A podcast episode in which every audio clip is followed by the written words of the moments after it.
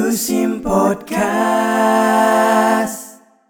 Let me introduce myself as a, a retired professor from University Kebangsaan all the way for the last 46 years and the last two years as a uh, honorary professor thanks to UKM and also as visiting professor uh, USIM for the last uh, one year. What is the topic of interest that is to the community as well as globally in terms of the food that we eat? Of course, the most important item in a food system to me is the protein. Uh, the protein that we talk about locally or simply is in the industry of meat and meat product. Meat must be understood to include beef, chicken, mutton, lamb, fish, seafood, pork, halal, non halal, of course, we should know that by now.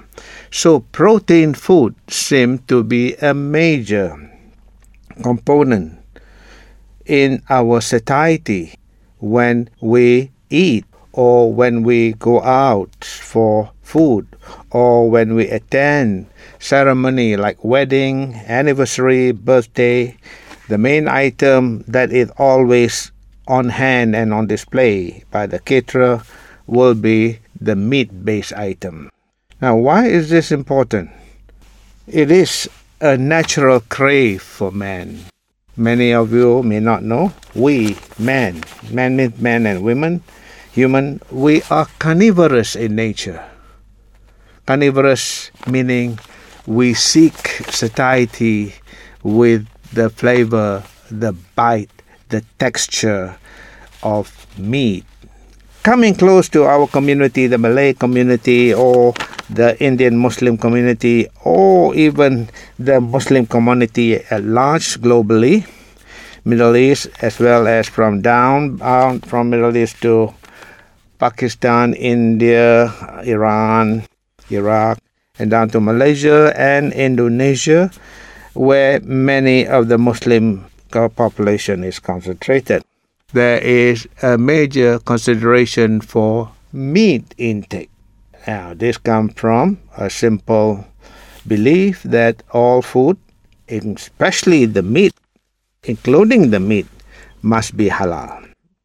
In terms of halal, I will not go very much further into the fact that all food, all meat item, all animal, land or sea slaughtered or harvested must be halal.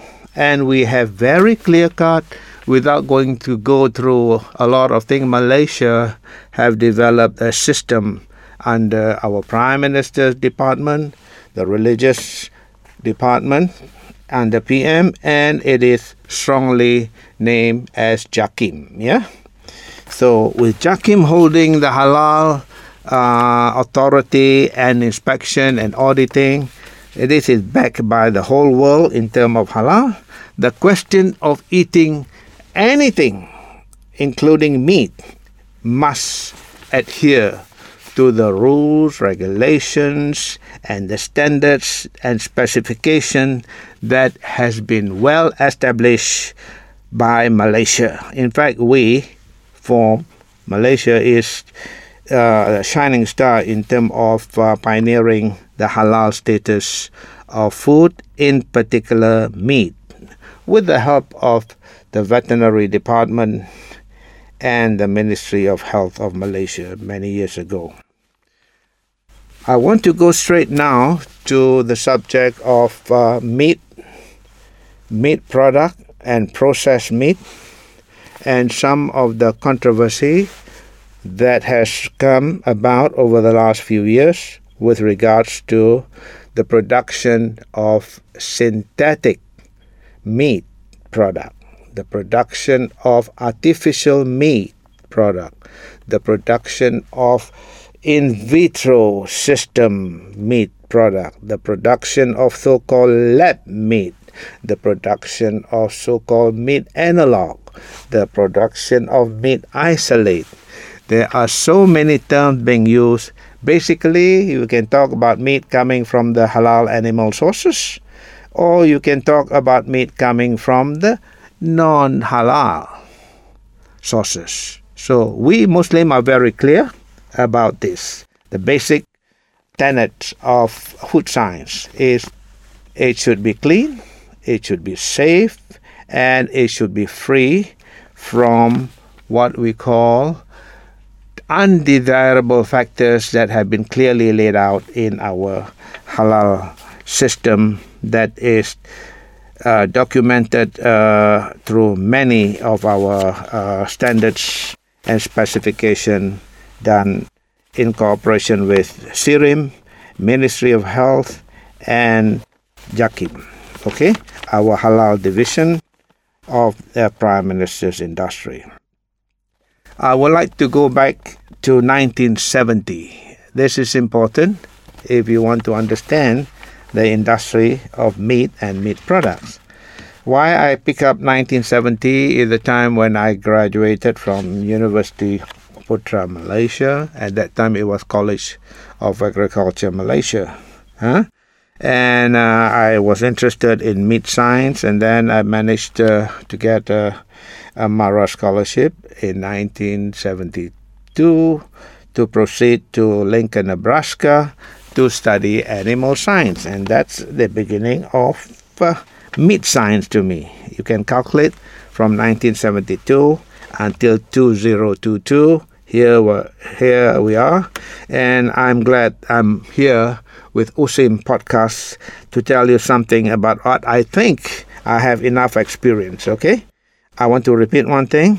Former JAKIM Director General Dr. Zulkifli Al Bakri have made it very clear in terms of the status of halal. That means whatever we are going to develop or make into food product with meat or without meat, with vegetable from plant or animals must be halal. Full stop. Halal and tayyibah, all the tenets and the specifications are all very clear. Now, in 1973 74 in Lincoln, Nebraska, Nebraska is one of the biggest university in agriculture science and with a strong background in animal science. In fact, the strength was on beef and lamb and pork. It is a meat uh, based uh, uh, country along with the plants of corn and wheat along with it. So I had a very good chance and exposure to the pork and the beef and lamb and the chicken industry also. So in 1970, actually, what I'm going to talk to you later about meat culture, lab meat culture, actually is nothing very new to me. Okay? I will begin by saying we went for a field trip, like how Usim and the lecturer will bring the students for a field trip. We went to a state called Missouri, and in Missouri we went to Kansas City, and in Kansas City we were lucky to visit the first soya protein international company that produced soya protein not one, not two, but many types of soya protein. To wrap it up, that was the first site of non meat protein that was used to develop meat analog. I repeat the word meat analog. Meat analog is there is no meat, but it is similar in structure in taste, texture, and overall acceptability as a meat product. I give you example. In 1975-76 exhibition in Singapore, Food Hotel Asia, one of the few that uh, I attended when I came back. We already see the American Soybean Association displaying luncheon meat. What is luncheon meat?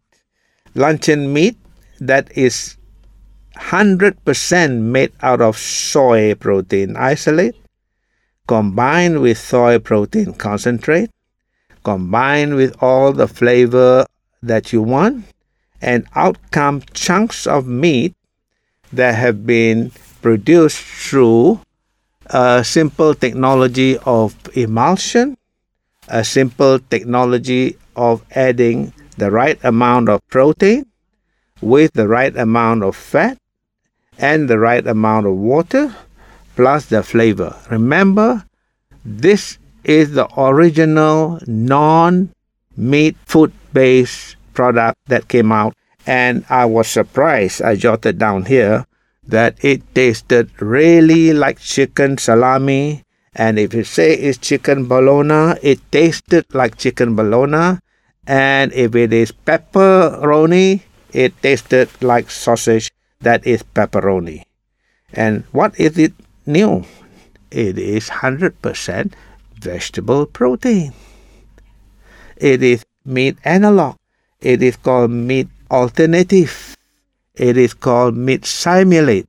And that was in 1975. So, is it anything new? Of course, the American Soybean Association made it to be new because they knew that the Chinese from China and the Eastern food uh, people are already doing something equivalent but not using soya protein. What are they using? They were using konjac, they were using guar gum, alginates, coupled with our tapioca and other local sago flour, and they make what is called the vegetarian food based protein.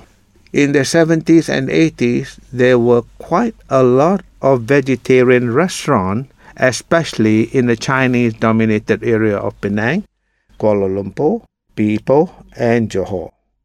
And it is halal because it is made from completely plant protein and with all the food additive and the food flavor that has questionable halal status but it was never a problem at that time. I'm talking about the non existence of bodies like Jakim. So, this is one of the insight into the development of meat type of food, but not from the animal. Okay, why why why is this being in uh, being uh, questions and until now? This is the reason the use of so many food additives to make that piece of meat that is made from chickpea or that is made from plant pro- protein taste and bite like meat. Why? Why is the craze? You want to eat, you don't want to eat meat, and yet you want to have the flavor of meat. You want to have it taste and bite like meat. This is back to the carnivorous nature of man.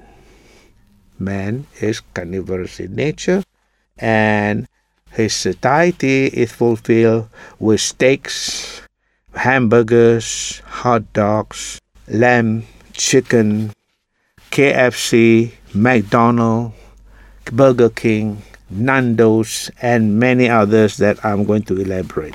Now, I'm going now from 1970 to 80 with a background of there is already vegetarian type of food by the Chinese community at large. And then come the Japanese and Korean picking up uh, the so-called meat analog in the form of uh, many Japanese food that you see in Japanese restaurant that are soya bean base base okay?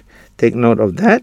Although they also have fish from where we have the surimi and then we have the gel like things of sushi chikuwa sashimi that is also meat based although it's fish don't forget that it is still protein okay so the scenario in 1970 to 1980 has brought me to this seminar or this uh, podcast here to go further to find out what is it that is the big hoo-ha now in the year 2021 or 2020 in fact.